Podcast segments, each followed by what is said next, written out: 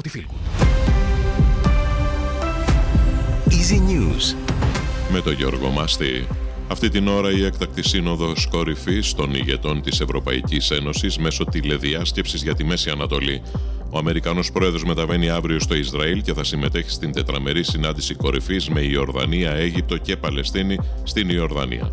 Το επόμενο στάδιο στον πόλεμο μπορεί να μην είναι η χερσαία επέμβαση στη λωρίδα της Γάζας, ανέφερε ο Ισραηλινός στρατός. Οι νεκροί στο Ισραήλ και στη Γάζα ξεπερνούν τους 4.150.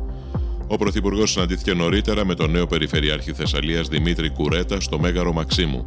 Ο κ. Μητσοτάκης τόνισε ότι προσβλέπει σε μια δημιουργική συνεργασία για την ανασυγκρότηση της Θεσσαλίας. Με απόφαση του Υπουργού Υγείας Μιχάλη Χρυσοχοίδη, πάβεται η διοίκηση του Βενιζέλιου Νοσοκομείου Κρήτης. Είχε βρεθεί στο επίκεντρο λόγω αναβολών των χειρουργείων. Σεισμός 4,3 ρίχτερ σημειώθηκε στις 6 παρα 10 το απόγευμα, 2 χιλιόμετρα νότιο-δυτικά των διδήμων Αργολίδας. Η δόνηση έγινε αισθητή και στον Ναύπλιο. Έφυγε από τη ζωή σε ηλικία 61 ετών ο γνωστός ηθοποιός Εάς Μανθόπουλος, νοσηλευόταν στη μονάδα εντατικής του νοσοκομείου Αττικών μετά από σοβαρό εγκεφαλικό επεισόδιο. Η οικογένειά του αποφάσισε τη δωρεά των οργάνων του.